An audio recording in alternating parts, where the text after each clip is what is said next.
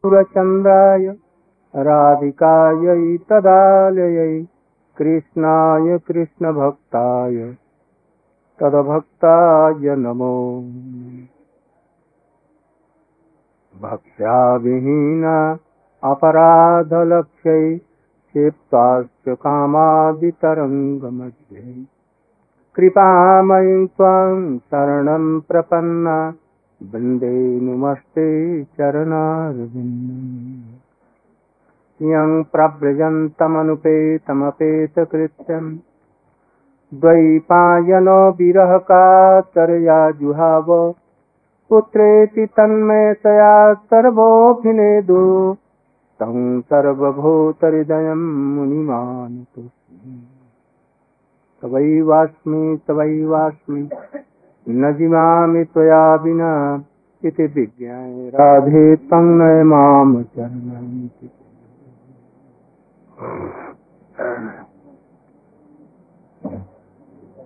भगवत तत्व का उपदेश दिया गया, शिष्य को दिया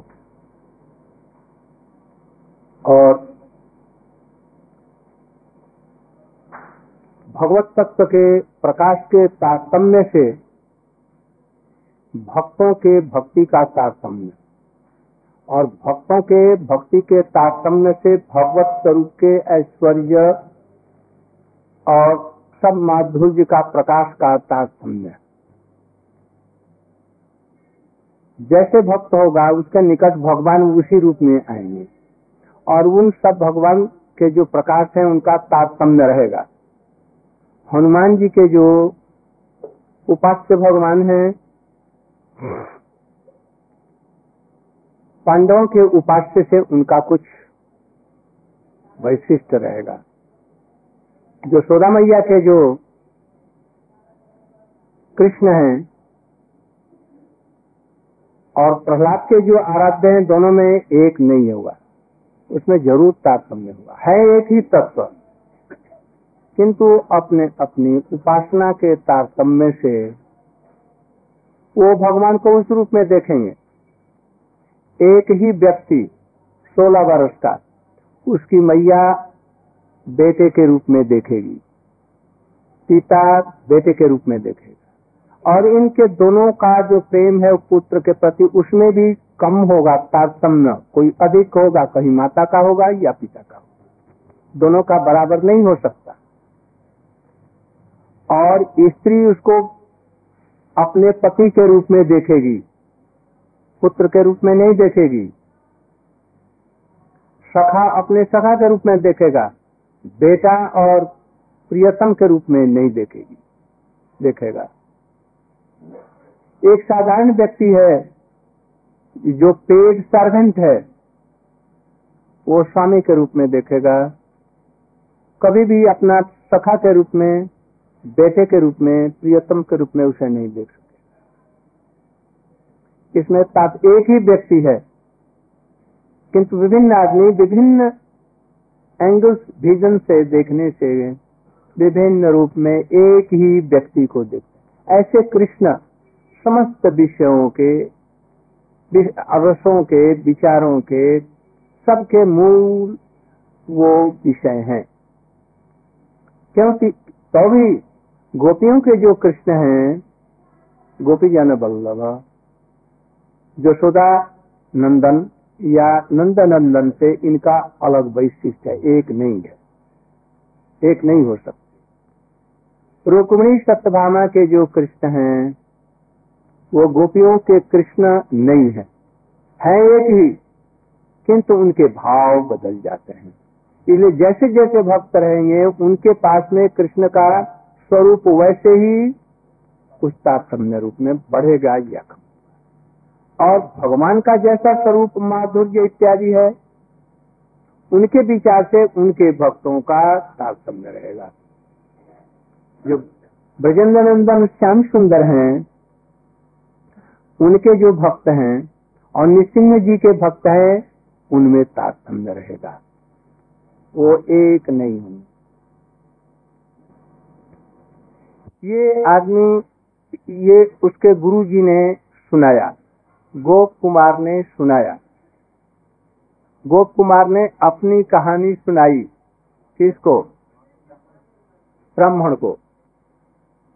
और उसने सुना, उसकी श्रद्धा हुई, विश्वास ऐसा किया कि गुरु जी के पास में जब पहले मिला गुरु जी ने कहा, जैसे देखो बनारस में तुम्हारी ऐसी बात हुई थी ना?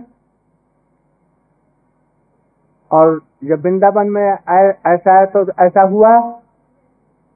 कहिए ये कैसे जान गए? ये किस लिए किया? श्रद्धा जमाने के लिए। और उसने कहा, देखो, मैं अपनी बात बतला रहा हूँ, अपने जीवन की। मैं और भक्तों की बात नहीं कर रहा। क्योंकि हमारे जीवन चरित्र में हमने जो अनुभव किया है, तुम इसको सुन करके तुमको अनुभूति अच्छी तरह से होगी। और भक्तों की बात बतलाऊँगा बहुत देर से होगी। इसलिए अपने अनुभव की बातें अपने शिष्य से की और वो सारी बातें समझ गया। किंतु अनुभूति नहीं हुई। क्यों नहीं हुई? सारी बात ले तन्न तन्न करके सब कुछ बतलाया। किंतु अनुभूति नहीं हो सकी। क्यों? क्यों? शिष्य की ऐसी धारणा नहीं है। उसकी धारणा इतनी उन्नत नहीं है जो सब चीज़ों को पकड़ ले। हम्म? नहीं पकड़ सकता। बात तो ऐसी ही होती है, जब शिष्य आता है, अज्ञानता की ढेर लेकर और अनर्थों की ढेर लेकर के आता किंतु सोचता है कि मैं बहुत चतुर बुद्धिमान हूँ। यही गड़बड़ी है। यदि अर्जुन के समान आत्मसमर्पण कर दे, बुरा भला का अब विचार न करे जैसे एक लोहा लोहे को आग में लाल करके, उसे पीट करके किसी सांचे में उसको ढाल देता है। एक कुम्हार मिट्टी के, गीली मिट्टी को लेकर अपने चक्र पर रख करके, और वो जैसा चाहता है गढ़ देता है ना? यदि मिट्टी कहे कि मैं ऐसे नहीं होंगी तो कुमार क्या करेगा? यदि मिट्टी सूखी हो तो कर सकेगा। गीली रहनी चाहिए। और वो अपने हाथ की कला से जैसे उसको कहेगा, उसका कलश का रूप बना देगा, किसी मूर्ति को बना देगा, बर्तन बना देगा, तस्तरी बना देगा, लोटा बना देगा, जैसे उसकी इच्छा होगी, किंतु मिट्टी को अपने को छोड़नी होगी। ऐसे ही गुरु के निकट में, विशेष करके सदगुरु के निकट में, इस भावना से आनी चाहिए जैसे बतलाया, तद विज्ञानार्थम, उसका पहला क्या दो लाइन है? परीक्ष लोकान कर्म चितान निर्वेद माया कृष। नास्यकृत तद विज्ञानार्थम स गुरु में वाभिगछे समत प्राणी सत्प्रियम ब्रह्म परीक्षा कर्म, परीक्षा? लोकान कर्म चीतान माने क्या? पहले शिष्य। शिष्य माने व्यक्ति, साधक। परमार्थ चाहता है तो ये जगत में जो चीज़ें हैं हमें सुख और शांति नहीं दे सकती। जो कुछ स्वर्ग से लेकर के मोक्ष तक जितनी भी चीज़ें हैं उससे हमारा जीवन कभी भी ठीक नहीं हो सकता। इसकी अनित्यता और उसकी दुखदायिता का की पहले अनुभूति हमारे हृदय में आए, इसलिए परीक्षा लोकान, लोक के जो कर्म के जो विचार हैं, कर्मों का जो फल है, इस पर विचार करे। मुक्ति का विचार करेंगे मुक्ति क्या है, स्वर्ग क्या है, और उसके सुख और उसके स्वरूप को समझ करके उसके प्रति विरक्ति पहले आ जाए। इसके द्वारा हमारा काम नहीं अर्जुन ने विचार किया। पूरे दिमाग से विचार किया, दोनों सेनाओं के बीच में आकर। अब विचार करके विचारों से था नहीं पा सका। अर्जुन कह रहा है, देखिए, इतने लोगों को मैं एक साधारण धन अर्थ की लालसा से मारूँगा तो हमारा सनातन धर्म नष्ट हो जाएगा। कुल धर्म और जाति धर्म, जो वर्ण धर्म है, ये दोनों नष्ट हो जाएँगे। फिर स्त्रियाँ विधवा होकर के स्वतंत्र और स्वैरी, स्वैराचारणी हो जाएँगी। जितने पुत्र इत्यादि उत्पन्न वर्ण शंकर होंगे। वर्ण शंकर लोग धर्म की ओर में नहीं जाएँगे, अधर्म की तरफ़ में जाएँगे, असत्य की चीज़ें इस तरह से कुल धर्म और वर्ण धर्म सब नष्ट हो जाएँगे। सनातन धर्म हमारा नष्ट हो जाएगा। और वो साधारण लोगों के 99 परसेंट लोगों के विचार से वो ठीक आ रहा है। कृष्ण कहा जा रही मूर्ख? तू क्या कह रहा प्रज्ञावादांश न भाष से क्या है श्लोक? गतासु, न गतासु, नो सोचंत पंडिता। और असोच्यान अन्न सोचस्तंग, प्रज्ञावादांश भाष अरे, जो बुद्धिमान है, ऐसा तुम्हारे जैसे नहीं कहते। ये तो मूर्खों से में मूर्ख गधे हैं। जो कि कहते हैं कि शरीर चला गया आत्मा, समाप्त हो गई। कुल धर्म, वर्ण धर्म, ये सनातन धर्म नहीं है। इस चीज़ को पहले सोचो। आत्मा, अजर, अमर है। संसार की जितनी भी समस्याएँ प्रॉब्लम्स हैं, सब क्या चीज़ है? शरीर संबंधी है। ये सनातन धर्म नहीं है। हम इसके साधन साधन इत्यादि के लिए नहीं आए हैं। इस चीज़ को पहले समझो। ये जीवन को निर्वाह करने की एक कलाएँ हैं। किंतु जीवन निर्वाह करके क्या हम करेंगे, ये चीज़ उद्देश्य होना चाहिए ठीक जिसका ये नहीं हुआ। तो अर्जुन जब कहा तो कृष्ण ने कहा, ये क्या कह रहे मूर्खो जैसी बात? है और अपने को समझता मैं बड़ा भारी पंडित हूँ। यही साधारण लोगों का विचार होता है। अपने विचारों से वैष्णव को समझते हैं कि ये ऊँचे है या नीचे है, उनका विचार कैसा है, नहीं है। उसने कहा कि मैं नहीं समझ पा रहा हूँ कि मुझे क्या करना चाहिए। आप गुरु हैं। मैं आपके चरण में आत्मसमर्पण किया। अब बुरा भले का विचार मैंने छोड़ दिया। अब मेरी शंका केवल होगी और आप इसका उत्तर देकर के हमारी शंकाओं को दूर कर दीजिए। ऐसे जब साधक कर्म की असारता और दुख पूर्ण इसको समझकर तब गुरु के चरणों में आत्मसमर्पण करेगा। किसके लिए? श्रेय उत्तमम। जिज्ञासा उत्तम से क्या है? संसार में रहते हुए हमें कष्ट आएँगे, बाधाएँ आएँगी, विघ्न आएँगे, सब प्रकार की चीज़ें आएँगी। वो तो हम जैसा कर रहे हैं, ठीक चल रहा है। उसमें भी अपने गुरु का परामर्श लेकर के कैसे कुशलता से हम चले। अर्जुन को कृष्ण ने क्या बतलाया, ये युद्ध करना, ये तो उनका उद्देश्य नहीं था। उनका उद्देश्य था परमार्थ देना। किंतु जीवन निर्वाह कैसे करें, इसके लिए उन्होंने कुछ उनको शिक्षा दी। किंतु अर्जुन को ये कहना पड़ा, अब बुद्धि का कसरत हमने छोड़ ये तो कहना पड़ेगा ना। यदि कृष्ण कहते हैं कि युद्ध करो, और उसकी उचित औचित्य दिखलाया, ये क्या, क्यों उचित है, नहीं उचित है। अर्जुन कहता है, जिसे मैं इसे नहीं मानूँगा। तो क्या होगा? क्या होगा? अर्जुन भी समझे कि ये राजनीति कर रहे हैं कृष्ण, और हमको फंसा करके युद्ध में लगाना चाहते हैं अच्छा कृष्ण का इसमें क्या स्वार्थ है? पहले अर्जुन को ये विचार करना है। अर्जुन ने विचार किया। अच्छा मान लें कि हम युद्ध में जीत जाते हैं। कृष्ण को मैं क्या कर दूँगा? निहाल कर दूँगा? अर्जुन ने विचार किया। तो ये कृष्ण जो कुछ कर रहे हैं किसके लिए कर रहे हैं? मेरे लिए कर रहे हैं। तो पहले उनको ये विश्वास पूरी होनी चाहिए। नहीं तो, तो शिष्य गुरु के चरण में आत्मसमर्पण किस लिए करेगा?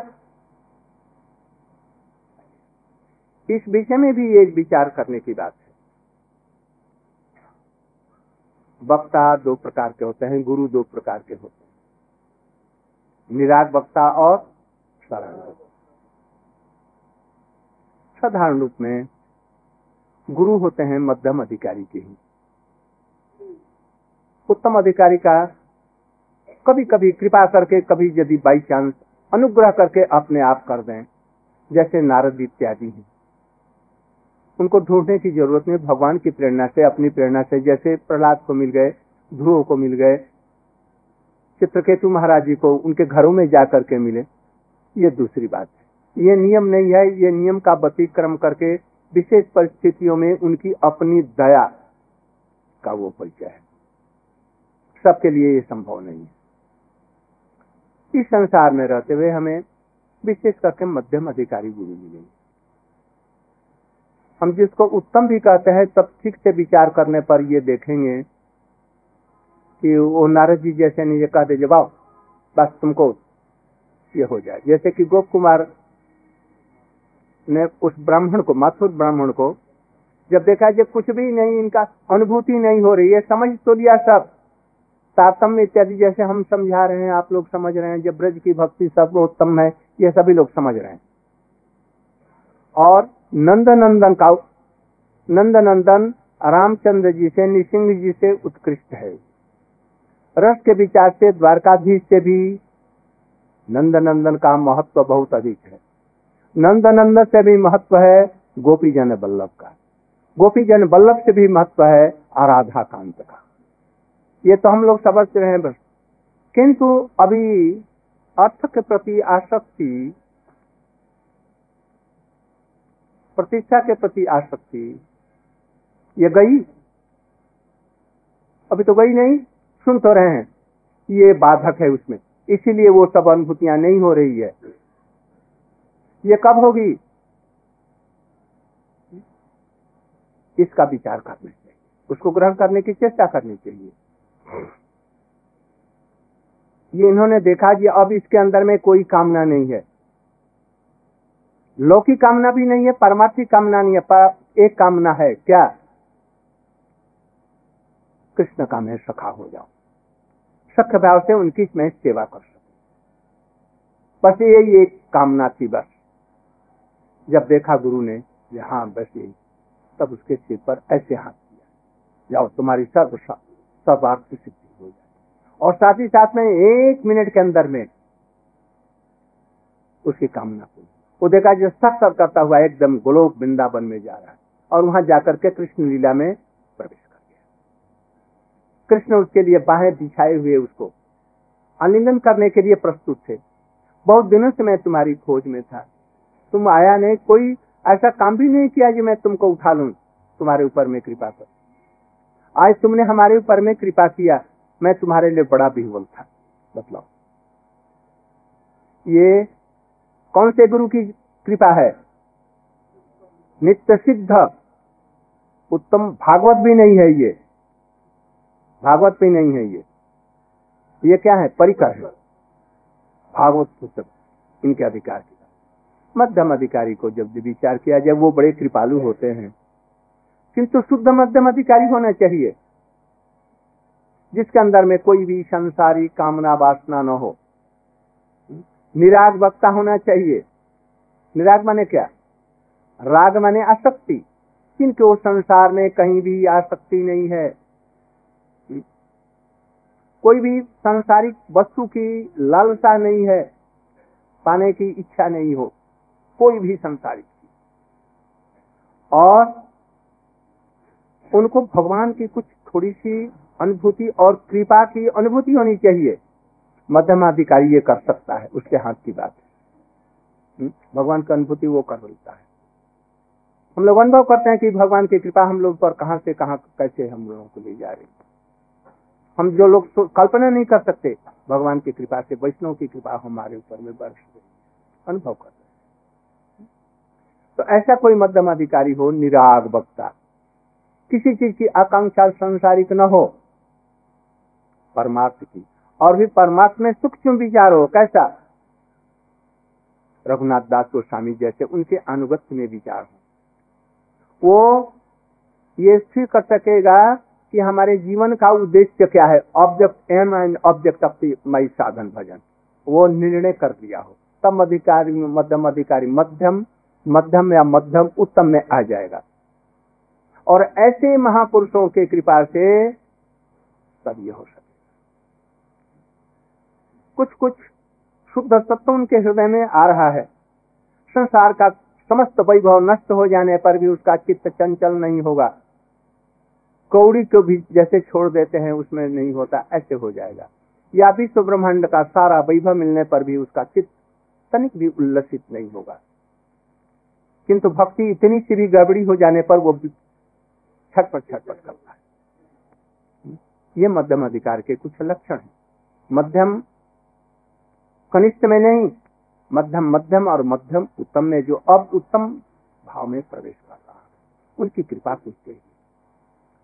सराग बक्ता संसारी कुछ लोग, लालच संसारिक अभी देह, फूल देह में अभी आसक्ति भी नहीं गई है। और जब कभी कभी यहाँ कुछ अवसर आता है, अपने को चेक नहीं कर पाता, संभाल नहीं पाता, विचार तो है सब किंतु उस समय विचार वो भूल जाता है। छोटी सी आसक्ति में, पुरुष, स्त्री में, स्त्री का पुरुष में, प्रतिष्ठा में, अर्थ की लिप्सा में वो थोड़ा सा किंतु अपने को सुधार कर सकता है। और जो दुर्बल है, नहीं सुधार कर पाते। इसलिए सराग वक्ता नहीं होना चाहिए। गुरु भी सराग नहीं होना चाहिए। निराग होना चाहिए। तब उसके उपदेशों का स्थायी प्रभाव पड़ेगा। और नहीं तो स्थायी नहीं क्या होगा? अभी कहेंगे हो जाएगा दोनों दिन के बाद में गुरु जी से अनबन हो जाएगी और उनके प्रति अश्रद्धा आ जाएगी। इसलिए सबसे पहले वैष्णव का महात्मा, साधु संघ का महात्मा उन्होंने उन्होंने बतलाया साधु संघ का महात्मा, साधु संघ में भी तारतम्य है। भीषम पितामह जी और प्रहलाद में भी कुछ अंतर है दोनों ज्ञानी भक्त होने पर भी। युधिष्ठिर महाराज, अर्जुन दोनों भाई हैं, किंतु दोनों के भाइयों की भक्ति में भी तारतम्य है। वो लोग सिद्ध परिकर हैं, तभी उनमें कुछ अंतर है। इन चीज़ों को लोग समझ सके। तो कुछ चीज़ें समझाने पर भी नहीं समझ में आती। आसक्ति दूर नहीं इसलिए हम लोग ऐसा करेंगे जैसे कि शुद्ध साधन में प्रवेश कर सके। तो इसके लिए ज़ीरो अपने हृदय को कुछ थोड़ा सा निर्मल करके सांसारिक वासनाएँ न रख सके। और तब इन विचारों को सुनने से उसको हृदयंगम कर लेता है। और नहीं तो दस वर्ष सुनने बैठे भी कुछ समझ में नहीं आता। फिर समझने से ही काम नहीं। भक्ति विनोद ठाकुर जी कहते हैं, हम लोग भी अनुभव कर रहे हैं कि भजन के द्वारा उसकी अनुभूति होनी चाहिए। जितना ही आप भजन करेंगे और जड़ जगत से अपनी बुद्धि को और ऊपर करके निर्मल करेंगे, उतने ही विषय में ये सब बहुत सी चीज़ें हैं जो पूछने की ज़रूरत नहीं है। हम लोग पूछते हैं बार बार हम्म? पूछने की ज़रूरत नहीं होती। कभी कभी तो क्रोध आ जाता है वैसे प्रश्न सुनकर। ऋत्विक गुरु से होगा कि नहीं? आज एक ऐसे व्यक्ति प्रश्न कर रहे थे इस कौन से आए ऋत्विक गुरु से होगा कि नहीं? ऋतु गुरु होना चाहिए कि नहीं, हमारा समय बर्बाद मत करो। जब गुरु है तो ऋतु की क्या ज़रूरत है? हमारे संप्रदाय में तो ऋतु की कभी ज़रूरत नहीं आई।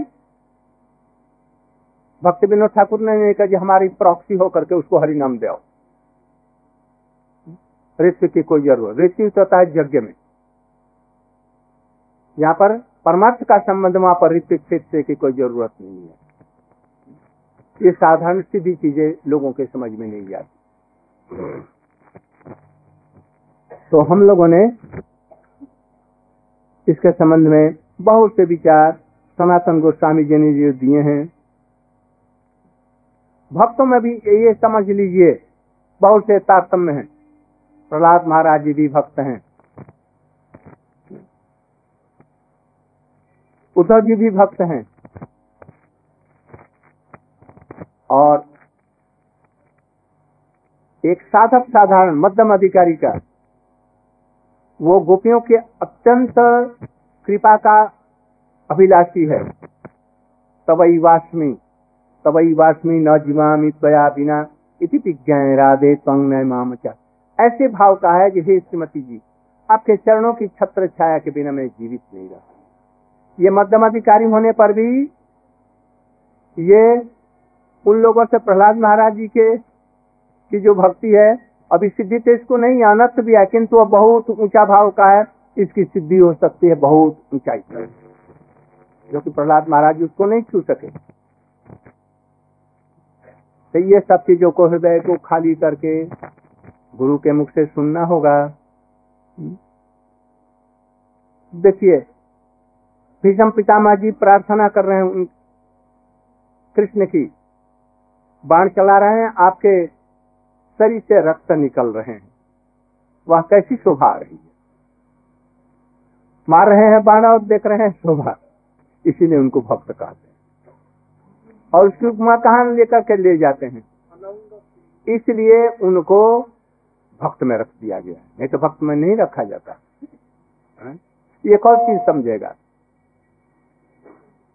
इसलिए इस चीज़ों को समझ भक्ति का प्रधान लक्षण है। उसके उपास्य के लिए, प्रसन्न करने के लिए सारी चेष्टाएँ होंगी। किंतु सुबल श्रीराम इत्यादि उसके कंधे पर चढ़ करके उसे घोड़ा बनाते हैं कृष्ण को, और जसोदा मैया लठिया लेकर के उसको डराती है, ये कौन सी भक्ति हुई? ये कौन समझेगा? इस चीज़ों को समझना होगा, ऐसे नहीं आएगा। इसी के लिए गुरु की कृपा की ज़रूरत है। तो हम लोग बहुत दिनों से इसका पाठ कर रहे थे। अब हम लोग यहाँ तक शायद हो गया था। जादो हने वहनने मथनोपलेप प्रेंखनार्भ रुदितो ओखन मार्जनादो गायंती चैन मनोरक्त धियो अस्तु कंठ्या धन्या प्रजस्तीय उरुक्रम चित्त ये कौन कह रहा है? परीक्षित महाराज जी कह रहे हैं। किसको कह रहे अपनी मैया को कह रहे हैं। अपने, उनके भावों को बतला रहे, किस लिए? हम लोग उनको भावों को सुन करके यदि हमारे हृदय में लोभ हो। लोभ कब होगा भाई? कब होगा? साधु संग यदि वैसा होगा, हम अपने को आत्मसमर्पण करके जब सुनेंगे, तब तो लोभ होगा कि ऐसे ही हो जाएगा। हो सकता है कि अनर्थ हो, कोई बात नहीं। अनर्थ की स्थिति में भी हो सकता काम क्रोध लोभ भी रह सकता है। किंतु हम आ, क्या कहते हैं उनको जो समर्पण करेंगे वो आंतरिक रूप से करेंगे। हमको जितना है उसको हमको शब्द नहीं आ रहा। संपूर्ण रूप से अपनी चेष्टा करें अपने अधिकार के अनुसार में। अच्छा। तो सुनते हुए ये सब ऐसे ही भजन करने की लालसा उत्पन्न होगी।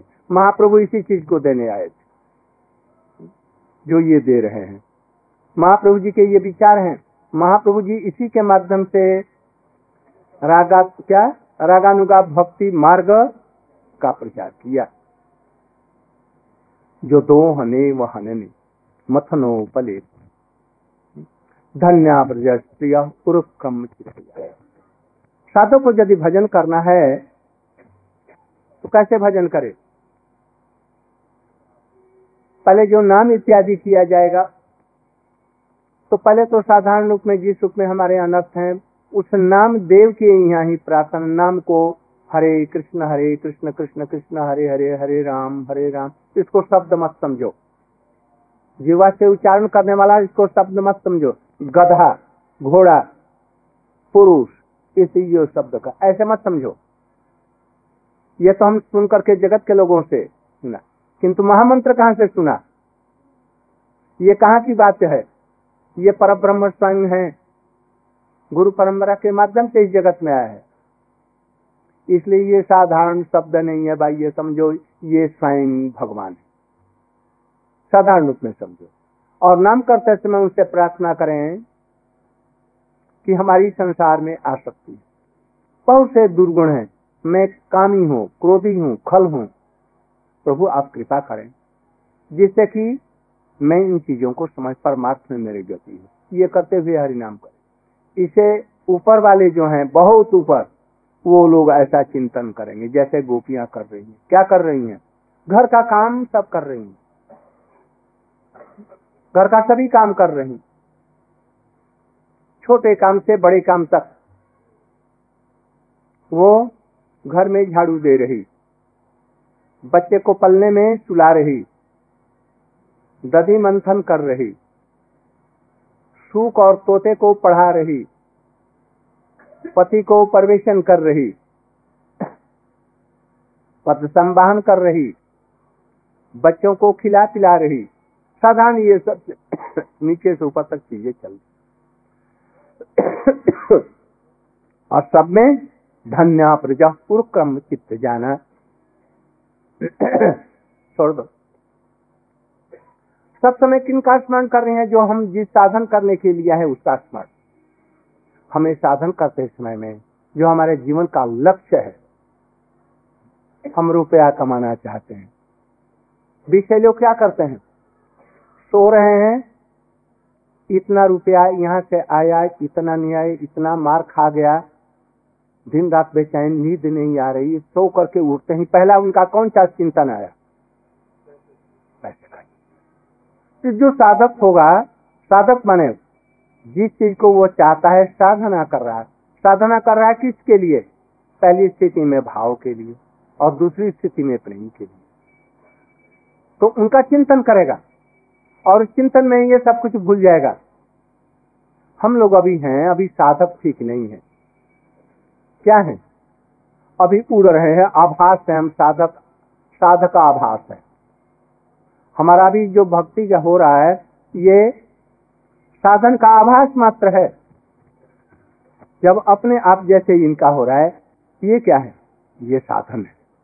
किंतु गोपियों का ये जो भाव आ रहा है, ये साधन नहीं है, क्या है यह रागात्मिक प्रेम है। यही रागात्मिक भाव है। उसका अनुगम, अनुगमन करते हैं रागानुगा भक्त और उनकी कथाओं को सुन करके हमको थोड़ी थोड़ी सी इसमें रुचि होती है। तो साधक कैसे करेगा? इसको सुन करके ऐसे ही भाव लाएगा। जा दो हने वाहन में गोपियाँ तन्मय होकर के झाड़ू दे रही हैं। और कृष्ण की का चिंतन अपने आप, उनका हंसना, उनका बोलना, उनका चलना, उनके तरफ़ में देखना, जो कुछ उनके अंग प्रत्यंग के जितनी भी क्रियाएँ हैं, सभी का चिंतन अपने आप ऑटोमेटिक रूप से आता है। जैसे विषय लोगों का, विषय का चिंतन अपने आप आता है। हम लोगों को भी अभिसाधन के लिए बैठिए, अन्य के लिए बैठिए देखिए, ये संसार भर की जितनी बातें हैं सब आएँगी बिना बुलाए, ऐसे इनको बिना बुलाए, ये सब चीज़ें आए। तो गोपियाँ दोहन कर रही। गोविंद राम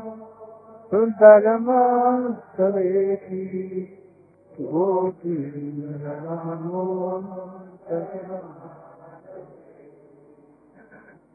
केवल कह नहीं रही हैं। शब्द तो अपने आप निकल रहे हैं। वो देख रहे हैं, ये कृष्ण रो रहे। यशोदा मैया उनको बाँध रही। मैया मुझे मत बाँध। और जसोदा मैया लटकिया लेकर के तो फिर ऐसा नटखट पट का काम करेगा। आँखों में आँसू भर रहे हैं, गिर रहे हैं, गंगा जमुना दोनों यहाँ पर प्रवाहित हो रहे हैं। और कृष्ण कभी सपक करके इधर जा रहे हैं, इधर जा रहे हैं। और मैया उनको छोड़ती नहीं। इन भावों को स्मरण करते हुए, उन लीलाओं को स्मरण करके ये अपने आप ये सब आ रहा है। और उधर में झाड़ू दे रही है। झाड़ू कैसे दे रही है? यदि चित्त उनका वहाँ ऐसा है पूर्व कर्मों के अभ्यास। झाड़ू दे रहा अब झाड़ू में वो देख नहीं रही है, ये कैसा झाड़ू दिया जा रहा है। झाड़ू हाथ से चल रहा है। और वो झाड़ू देने का काम भी कितना सुंदर हो रहा है। अपने आप सुंदर हो रहा है। उधर में उनका आत्मनिवेश नहीं है, आसक्ति नहीं है। उसी प्रकार से जो मुक्त महापुरुष हैं या मध्यम अधिकारी है जो कृष्ण लीलाओं का चिंतन करते हैं, उनके काम में कोई में भी छिद्र नहीं होता, कोई अभाव और त्रुटि नहीं होती। अपने आप सभी लोग प्रसन्न रहते हैं।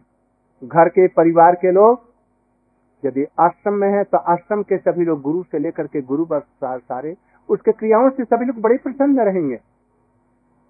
उसका जीवन बड़ा मधुमय होगा। कोई को किसी तरह से ये नहीं रहेगी।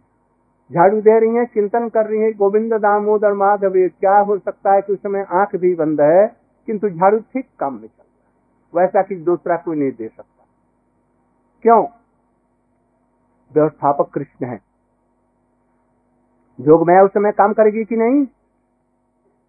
कोई भक्त ड्यूटी पर है, मान ले कि किसी गृहस्थ का काम पर, और वो एकदम तन्मय हो गया। उसकी ड्यूटी कौन करेगा? जोग माया करिए। और कृष्ण ने लाखों इक्यासी हज़ार शिष्ट कोटि लोगों को रखा है कि इसकी त्रुटियों को पूरा करो। यदि भक्त गृह को छोड़ देता है, उस समय में ऐसी स्थिति में, उन्नति स्थिति में। आजकल जैसे ढोकोले, ढोकोसले स्थिति में नहीं कहता। अंदर समय भरे पड़े, संसार को छोड़ दिया। और फिर रुपया पैसा इकट्ठा कर रहे हैं, इधर कर रहे हैं, उधर कर रहे हैं। इन लोगों के लिए नहीं। सुखदेव गोस्वामी जी हैं, महाप्रभु जी हैं, उनके रूप सनातन हैं। ये कैसी स्थिति में घर छोड़ा? इसलिए उस स्थिति में जो झाड़ू देने का काम होगा, वो कम करेगी? जोग माया कराएगी। पूरा करा देगी बहुत नीचे, बहुत सुंदर रूप से लोग कहेंगे बात कितना सुंदर कर दिया। जोग माया ने कराया। उसको तो भाव में एकदम विभोर है। हम्म? इसी तरह से झाड़ू दे रही है। कोई अवहन ने कोई चावल कूट रही है, गेहूँ कूट रही है, बाजरे कूट रही है, बाजरे में ऊपर से छिलका होता है, कूट रही है। और कूट रही है, दो आदमी कूटते हैं, एक धम और तब फिर दूसरा धम जब उठा लेती है तब दूसरा, दोनों। किंतु मुसल में मुसल नहीं लगता। इसकी व्यवस्था कौन कर रहा है? और तन में होकर के गा रही है, क्या दोनों और ताल पर स्वर पर उसके मुसल के शब्द आते हैं? गोविंद दामो धर्माधवेती, गोविंद दामो। कैसे सुंदर भाव है, देखो तो। संसार के कामों में बाधा कहाँ आई? हम्म? कहाँ आई? हम्म? पति भी खुश हैं। सभी लोग खुश हैं। खुश कौन करा रहे? जोग माया। और जब जोग माया चाहेगी तो परीक्षा जरा कड़ी सी ले लेगी। उस समय दम निकल कचुमर निकल जाएगी। और उस समय में जी परीक्षा में जी ठीक हुआ था तो ठीक है, है? इसलिए इन सब चीज़ों को करके मथनो पले पर। मंथन कर रही है घर का काम। साधारण रूप में कर रही। हम्म? घर घर कर रही। कोई गोपी ये रागात्मिक भाव है। और हमको इसमें रागानुगा में लेना है तो कैसे करना पड़ेगा? हम साधन कर रहे हैं। गुरु जी की कोई सेवा कर रहे हैं। ठाकुर जी के सामने झाड़ू दे रहे हैं। किंतु भाव क्या होगा? वही, गोविंद रामो धर्म